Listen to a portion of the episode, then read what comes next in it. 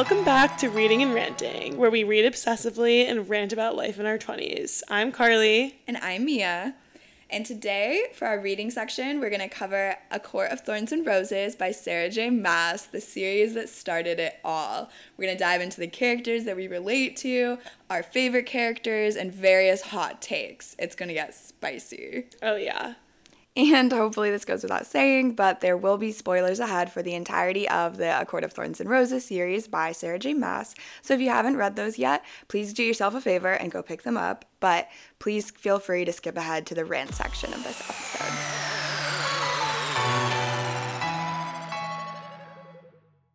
Mia, I know we talked about this a little bit, but how did you discover ACOTAR? So, immediately post my big breakup that I mentioned in our first episode, I landed on BookTok kind of by happy accident. And I kept seeing recommendations for this ACOTAR label and I was really confused. I had no idea what like A C O T A R stood for. Yeah. When I find mouthful. Yeah, literally. like I actually like I was so confused. I was like, what is this acronym? So I finally like coughed it up and I was at half price books one day, as we do because we're broke bitches. Mm-hmm. And I was like, oh, this seems cute. And I kind of knew that it was romancy. So I was like, all right. But I had no fucking clue about the plot. Literally zero. Yeah. None. For actually, for context, had you ever read a Fae book? No. I had never I had it- Fae. Right? Okay, so I had no idea that there was this entire subgenre of like Fantasy, fantasy. with fae and fairies. Yeah, I that feel like, like, fairies and like you think like Lord of the Rings, like the elves and stuff like that, but you don't think like fae, whatever Yeah. they are. Yeah, and I had no idea that this was like this entire like established thing. And I feel like after I now since I've read other books, I realized like the whole like iron and like lie Fae can't lie and like all those like myths or whatever. Like Sarah J. Maas mm-hmm. was like alluding to other books where like that's established, but like then establishing that that's not true in her Fae world. And so I read the first book, A Court of Thorns and Roses, in literally, I think, less than 36 hours. Like, I was up until 2 a.m. reading, had to go to work the next day, came home, immediately finished the rest of the book by that evening. I literally made a TikTok so I know the exact day because I said that it has an absolute chokehold on me, and little did I know what I was getting myself into. So I ended up finishing the entirety of the Massiverse, so all of Sarah J. Maas's books in one month. So I read ACOTAR, and then I went on to Throne of Glass, and then I went on to Crescent City. Um, each of them wrecking me in various ways, and I love and appreciate every series, but we're gonna focus on ACOTAR today. Me and I, I think both have to agree that A Court of Silver Flames is our favorite. Um, Go Nesta. We'll dive into that a little later. That might already be a hot take that we're getting into. Um, but I'll kind of go into how I got into A Court of Thorns and Roses, and the person who got me into it is sitting right next to me, Mia. As we discussed in last episode, kind of have a resurgence of our love of reading in our early 20s. I started off with ACOTAR. I think it was the first actual book I had read in years, like, really had just not sat down with the book. And I was addicted as well. I would read, like, any chance I got, work from home, lunch break, breakfast, like in between meetings, was so addicted. The storyline, the sex, the the romance, like it just The it really pining. it really brought back my unrealistic expectations of men, which has subconsciously like not done well for me my entire life, but here we are. And I think Mia, you know, you had some feelings considering you'd already finished the series, but when I had just started reading the first book, I didn't expect there to be this massive plot twist eventually. I was like, oh, Rhys, this guy, like he came in, but no, like Tamlin and Feyre, like these are these is this is endgame.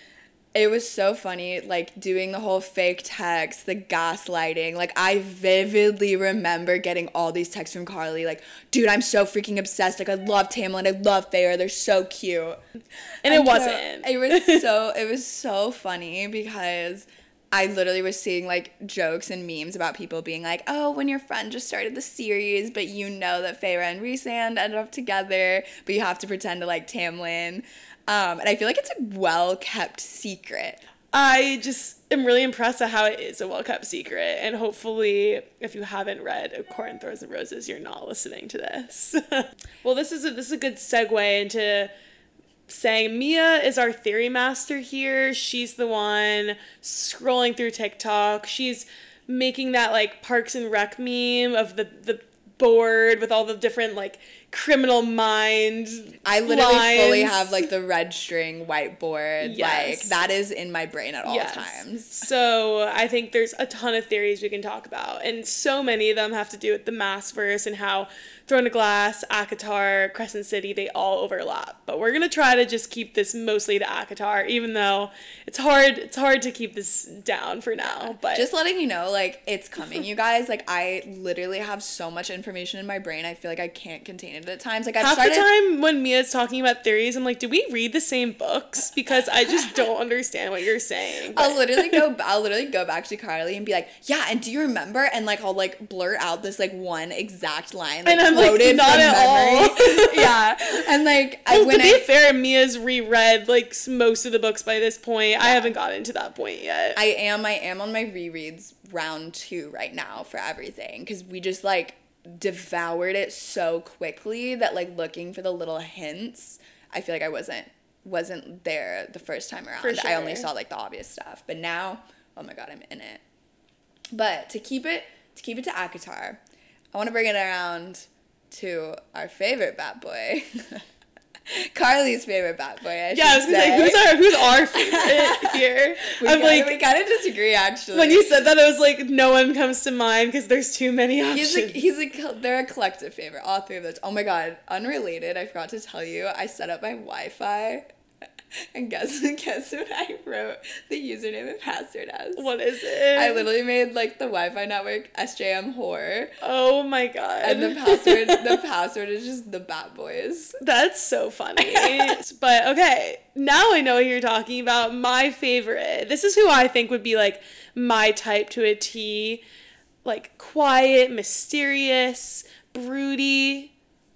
Azriel. Obviously. If you didn't get that from that description, then we can't be friends. And uh, can I just say that the first four books, Azriel had me in a chokehold. I was like, oh, Yeah. the wingspan, he's my guy. You introduced, I remember you were like, you're gonna love the inner circle. Like, the Bat Boys are so Mm-hmm. hot. And I was like, who are these Bat Boys? Like, I have no idea what you're talking about. I know. I was like, just wait until you get to book two. Like, oh my god. Yeah, and I remember you called him Daddy Az or something. Yeah. Oh my god. No, I like I I was an Azriel girl until ACOSF because Silver Flames, Cassian, just like Yeah, Mia got converted. Yeah, I was converted. I And- love Cassian, but something about Daddy Az. I just, Az. I love the mystery. So unfortunately, he's obviously our fictional boyfriend, but for plot's sake, I have a couple of different thoughts on Azriel's mate. So Yeah, this is the question of the hour because we got Rhys and Feyre. We have Nesta and Cassian. What's next? Right. So there's a question, right? Like, is Azriel's love interest like not gonna actually be his mate? So is Elain and Azriel gonna happen? You know, the bonus chapter mm-hmm. really laid out Elain versus Gwen. And I'm gonna go out on a limb here. I like Gwen for Azriel.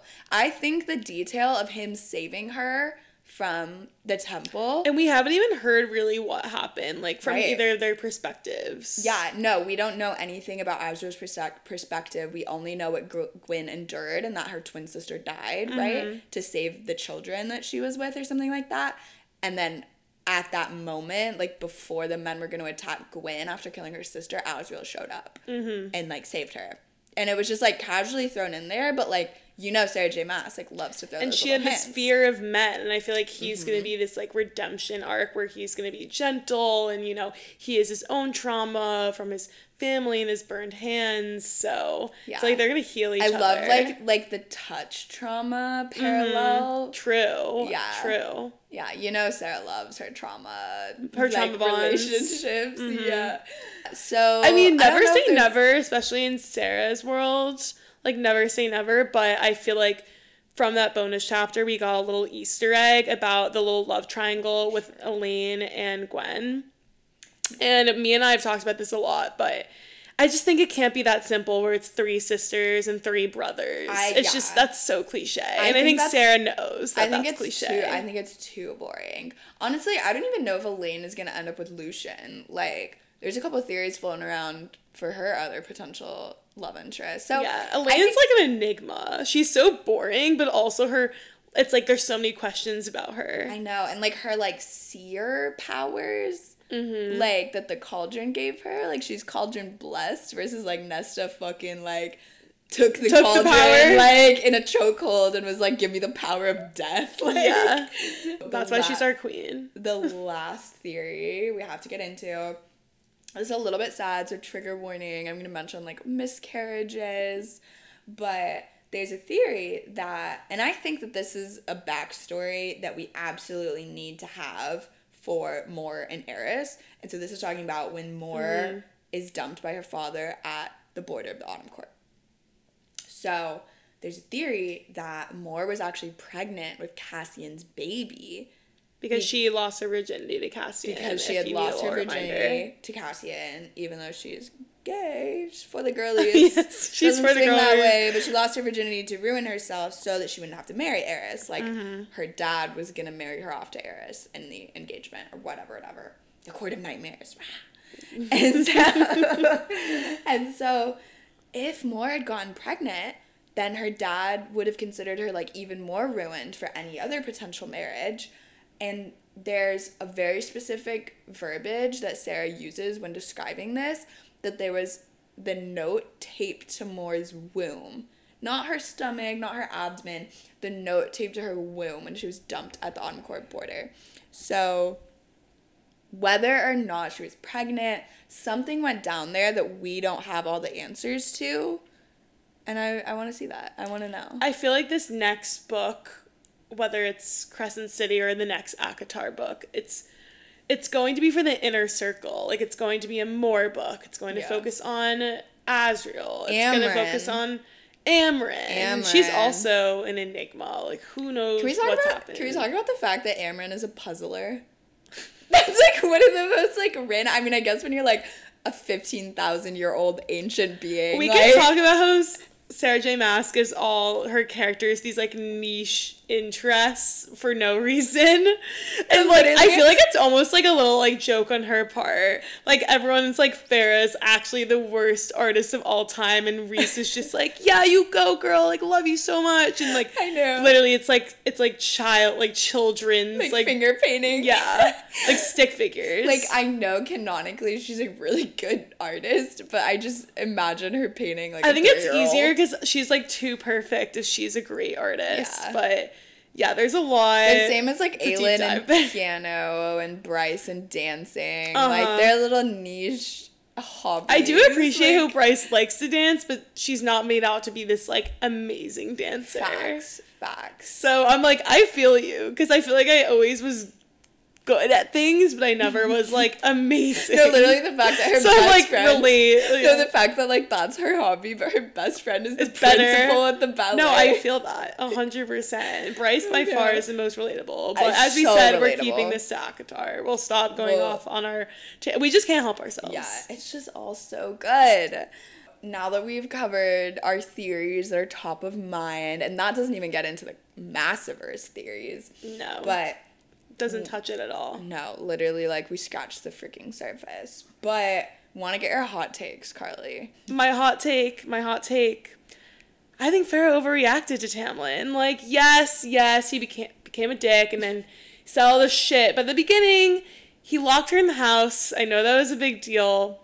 Maybe I just have a lot of trauma in my life, but I'm like, girl, that's not even that bad. Like, he was just trying to keep you safe. No, I actually agree with this hot take. I think that Tamlin actually deserves a redemption arc. So I think He does. I think the mistake we okay, so one of my understandings and like like reasons that I really like Sarah J. Maas's writing is that she has re- really unique takes about how the, her different characters respond to trauma. And I think like the classic example of that is Nesta versus Feyre versus Elain. Like all of them have very different trauma responses to being turned Fae and what they experienced, losing their dad, etc., etc. And Sarah J. Maas does these deep dives on how they react to their trauma, right? And so I think Tamlin isn't necessarily given the benefit of the doubt that he was so terrified because he really did truly love Feyre. He he was in love with her. I mean, they mm-hmm. fell in mm-hmm. love book one. Like the answer to Amaranth's riddle is love. Like, yes. you know, it's true love. She stabbed him in the heart to save his life. Yeah. Shit got deep. Yes. Um, and so I think it gets overlooked that he was trying to protect her in a fucked up way that yes, like man trying to control her, keep her locked away in the house. It's like the toxic ex-boyfriend who at the time yeah. you loved him and looking back you're like, wow, that wasn't great. Exactly. But mean, he tried to have good intentions. I exactly. just don't think he knew what good intentions are. Sure. But maybe this is a hot take. I think my favorite book is A Court of Silver Flames. Oh, not like, a hot take. That's mine. I just think it's it's a hot take, but also like, is it? Just hear me out. Like Feyre and Rhys, like they had such a cute romance. Like they were amazing. They were fighting this war. They really showed up for each other. They died for each other. But I'm just someone where I kind of love like the angst and the trauma and the humor. Like Feyre and Rhys are the type of couple where I feel like in real life they're actually like insufferable to be around and they just be all like super lovey dovey and like touching.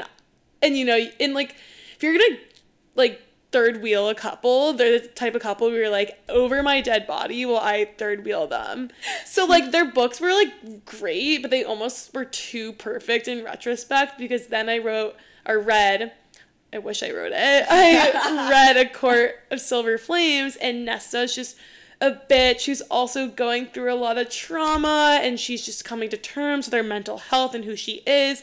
Cassian's like, you know, he's trying to be more than this like big dude with muscles. He's trying to be emotional, and he's also coming to terms with loving someone as difficult as Nesta and helping her through her mental health journey. And so. him believing, I feel like people forget that Nesta has to help Cassian feel like he's worthy of being loved mm-hmm. because like he has all the trauma from being a bastard and being abandoned. Exactly. And like not accepted by the Illyrians. But their relationship it's just so funny how they basically start out as like fuck buddies. Like right. they never were like we're like I'm your mate, like we're in love, now let's have sex. It was literally just literally. them like being horny and then finally being like, okay, we actually do love each other. And I just love the almost like enemies to lovers because I would say they were enemies. Like the first time they met, I Cassian, would not say they were enemies. They were like slight enemies that's like that's, light on the. They, it's light. Like, like, it wasn't like to love. It was a hate it's to love. Like, it was a, it wasn't in full blown enemies to lovers, but it was a hate to love. So I just love like I'm like an angsty girl. I love an enemies to lovers trope. Like this Mia knows this about me, so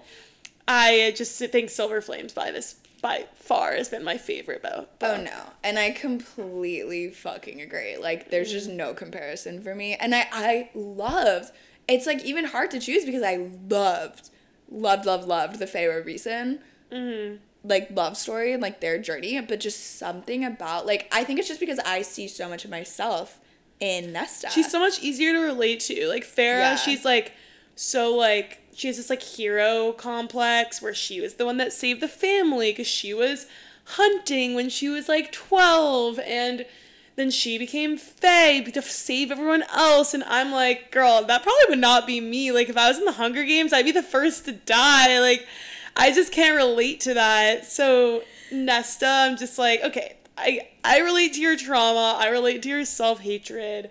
I relate to like not letting a guy who wants to help you or letting anyone, frankly, help you, but especially like both Cassian and Nesta wouldn't love each other because they couldn't even love themselves. And I'm like, I relate to that. I relate to that as well. Mm-hmm. Yeah. And I think, I also think like the hot take about Nesta is that I acknowledge like she was fucked the first few books. Like she was like rude. She was straight up mean. Her trauma that she literally admitted that like she wanted her family to suffer to see if her dad could help them. And then realizing when he died that she had to come to terms with how she treated him when he was alive. Like that's the point. Like she did grow. She did get over it. Like I know I, I think that's why I like her. The dad plot line was kind of like it was very small. If I really had to think back, I almost feel like it didn't really do much for anyone. But I guess it it showed Nesta's like I feel like it kind of ruined Nesta though for the for Silver Flames. Like that's what made her like really fall off the deep end. No, it is, was him dying, was him- and she basically was like, I never got to actually be a good daughter and like be kind to my father who tried as hard as he could and then you know he wasn't perfect but No. Yeah. And I think also like the background that we get in Silver Flames on Nesta and like their mom, like I'm so curious about Mama Archeron because Mhm. they say she's really similar to her right and that They basically yeah. the mom was like you have to have this attitude to like get men and right yeah, she wanted to like marry Nesta off to like a duke or a Mm-hmm. prince. Cause that's when like she goes and has the dance with Eris to like seduce him to get information out of him, and then Yeah. Cassian cuts in, and he was taking dancing lessons from Mor yeah to be able to dance. it's funny because i think Feyre cute. is like in the first few books portrayed as like the sultry like she's like on Rhys's lap like in the really revealing clothing but i'm like no if anyone's gonna be doing the seducing out of all the sisters it's gonna be nesta last thing on Nesta, the fact that Sarah J. Maas literally gave our girl the obsession with reading smut. Like Yeah. I just she really she No, she literally- audience. Like I forgot about that until right now. No, she really was like Nesta is for my readers. No. Like she is for all. She is she you. is you. Yeah. And like our little like her Valkyrie book club, Also- like the fact that she and Gwen and Emerie swap little smut books, like it's literally what yes. we do. Yes, it's literally what we do. Like they're basically us. They're basically the podcast hosts. Um Except I try and do like a ten minute ab workout and I'm dying. Sometimes have I well, we don't you? have as in Cassian as our No, personal literally. trainers. Sometimes I have to think. I'm like, what would Cassian do? yeah. You're, he would like be like stand correctly, like you have too much weight in one leg. Tighten your core, fix your stance. No, like- he'd probably be like, after this, we can go fuck. So just like do a couple more Yeah. crunches and let's let's go. I will always be mad at Sarah for taking out the threesome scene because even I was. This is the I last. This is actually the last thing. If like Nesta fantasizing about Cassian and Azriel when they were like dueling with each other, like sparring, and she started basically having this like sex dream Like she fantasy. wanted to be fucking Eiffel Tower. Like, don't Yeah. we all, Nesta? I was so like, real. girl, I relate. Like, Nesta, we are we are the same. We are the Mm-hmm. same. No, but yeah, fuck the editor on that one because Sarah literally wrote the threesome scene. Like, can we get the we'll never scene? we'll never see it. I don't think it's never gonna be brought to light. But I do agree. But like, why is that I do. the? I do agree. This is another reason why Elain can't be Azriel's like mate or end up because if she was even going to include a threesome scene, I feel like it'd be weird for Nest to have slept with Azriel for then Azriel to en- then end up with Elain. Especially because Elain's a prude, apparently. Mm. Even though I'm shocked that she's not a virgin. Yeah, well, she had that with like her human fiance or what the Mm-hmm. fuck ever. I'm not an Elain hater. That sounded like so condescending. I'm really not an Elain hater. Are you sure? but like sometimes I'm like, girly pop, okay. She'll have a comeback maybe. I think she will too. Sarah knows where it's going and we'll have to trust her. Sarah, if you're listening to this, like please, please let us meet up with you. We would love it. Okay, now to get into our favorite section of the podcast. We're going to be ranting today about forming female friendships and the importance of developing your female friendships in your 20s. First things first, making friends post college is so hard. Like I had already been a post grad for a year.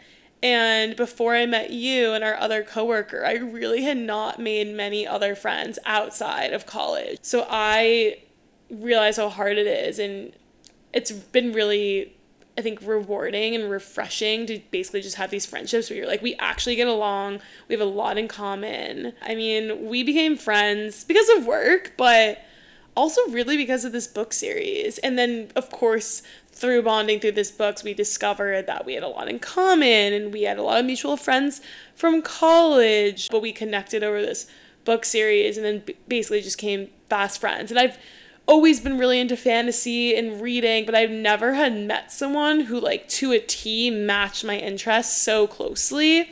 It was just so refreshing to kind of like, you know, form these mature friendships through through mutual interest rather than proximity. And yeah, like Mia, what say say something about me.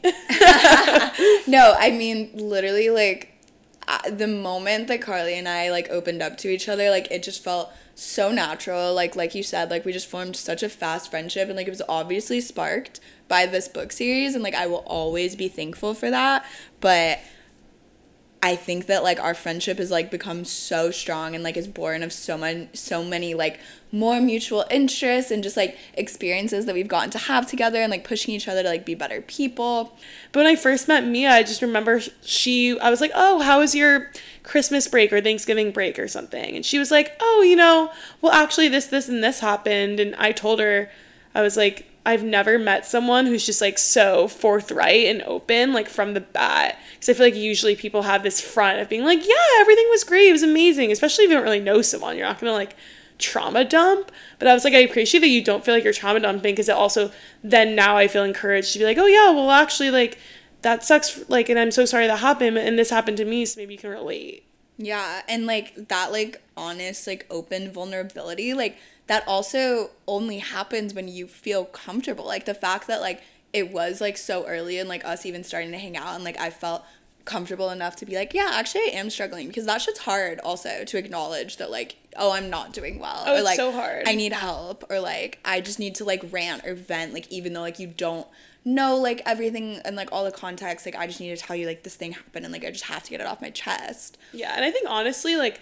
with new friends, they have a fresh perspective too. So mm-hmm. it actually really helps to open up, but it's so hard. And I just, to some of my friends who I've known for years and years and years, I hadn't even opened up as much as I did with you. And it was just crazy because I think, you know, a lot of my friends, especially if we've been friends for a while, it's like I've known them when I was younger, maybe not as open, but a mature friendship is like, being mature enough to be open and be honest and be, you know, encouraging. So I just think like finding those mature friendships is really important, but you know, of course it's hard. Post grad is hard and obviously now I think people talk about how post grad's really hard, but I had no idea. Like I have an older sister and she never had even really told me how hard post grad is. And then I went through it and I'm still going through it. And I was like, fuck, like this shit sucks sometimes. Like you know and i just think especially in corporate america like it can be really alienating because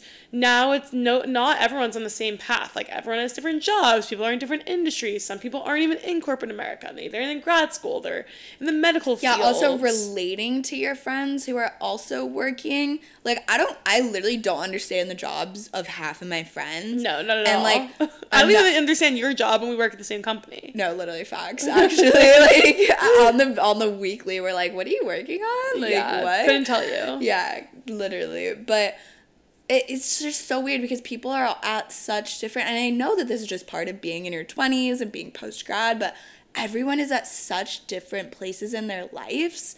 Well, like you said, like it's hard to relate and honestly, I do compare myself a lot. And I think a lot of people our age, like I'm constantly comparing myself to other people, thinking, oh, well, they're in this relationship, they're making this amount of money, they even they look like this, they look like they're thriving, this is they're traveling all the time, like, and then you know, I just think comparison is the thief of joy, but especially when you kind of feel really lost after graduating and you're just like, what am I doing with my life? Where am I going? Like, who are my real friends? Like, just what the fuck is happening. I'm constantly always comparing myself to other people.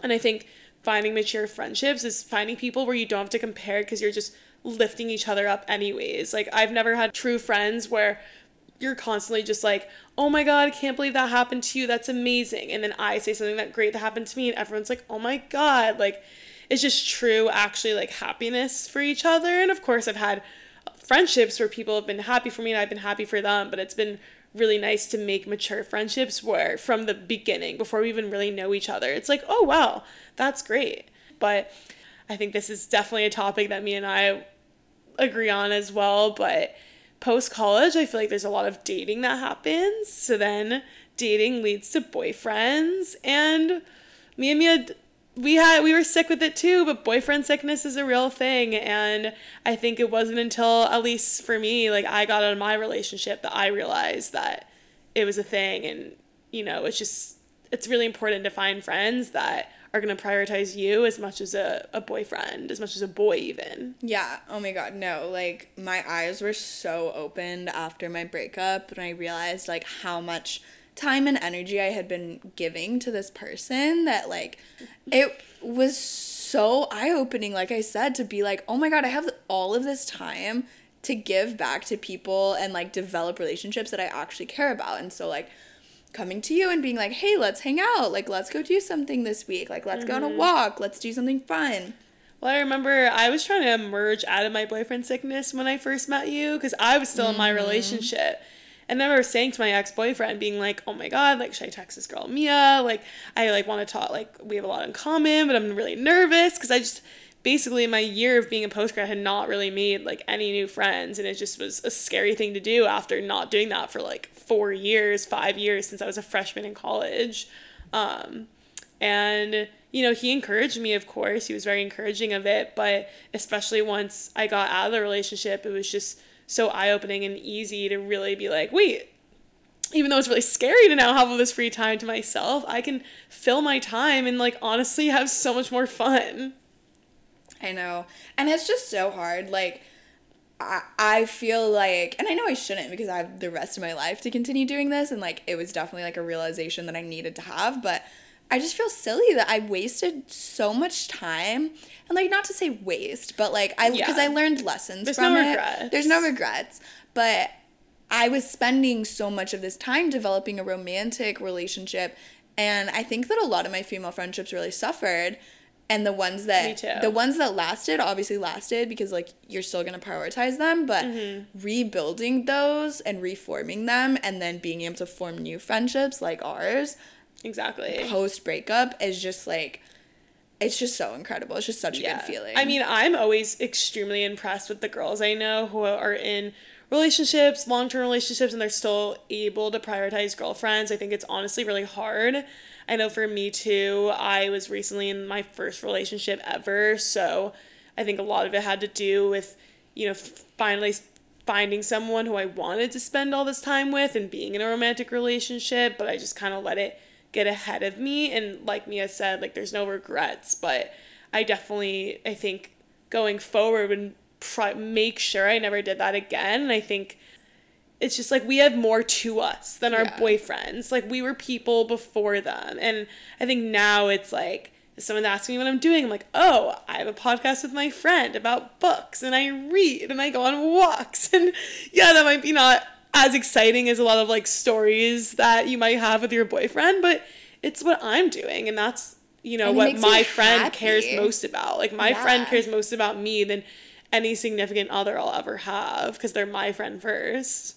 So I also think that like that kind of connects to how my female friendships I think are a different kind of supportive than romantic relationships. So I've always found that like my female friends, if I'm going through something, if I'm struggling with something, my female friends like are, are just able to talk about it so much more openly like they're able to give me advice like just kind of be like empowering and validating and just like on your side no matter what.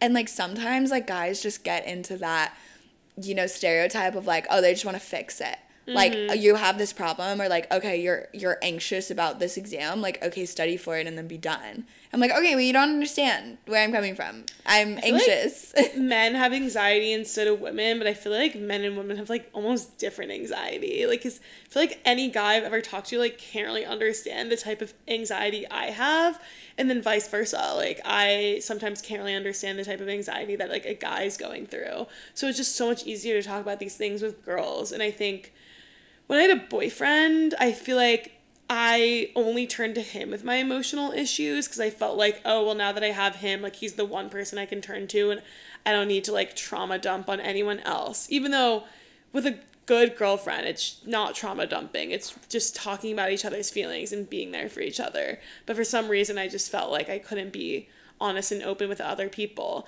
But I never like every conversation I've ever had with one of my girlfriends, I've always felt 10 times better than talking with my boyfriend or a boy, even my dad. Like, there's just no like not the dads. not the dads, Not the dads.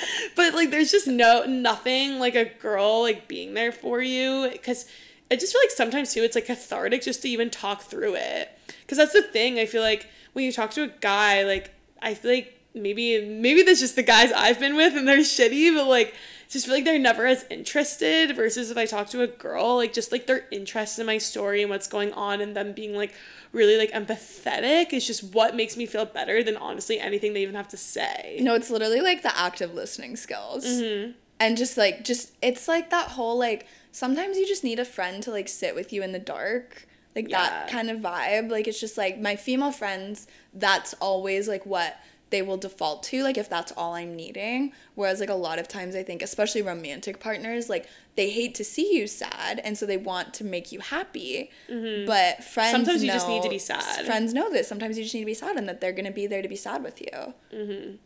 Yeah, I mean, and we know this isn't revolutionary, but it just it's making friendships as an adult is really hard. Um and it's not gonna come like instantaneously. Like friendships take work like like i said and like opening up and that vulnerability like that doesn't happen overnight but Yeah. all be all it's so fucking important and i just wish that i had listened to the people that told me that but i'm happy that i've learned that lesson now. All right well thanks for sticking around for episode two. We're so happy to have you here besties as you know, we're always looking for book recommendations. So if you have a suggestion, you can shoot us a DM on TikTok at Reading and Ranting Pod or email reading and ranting pod at gmail.com. Until next time, besties.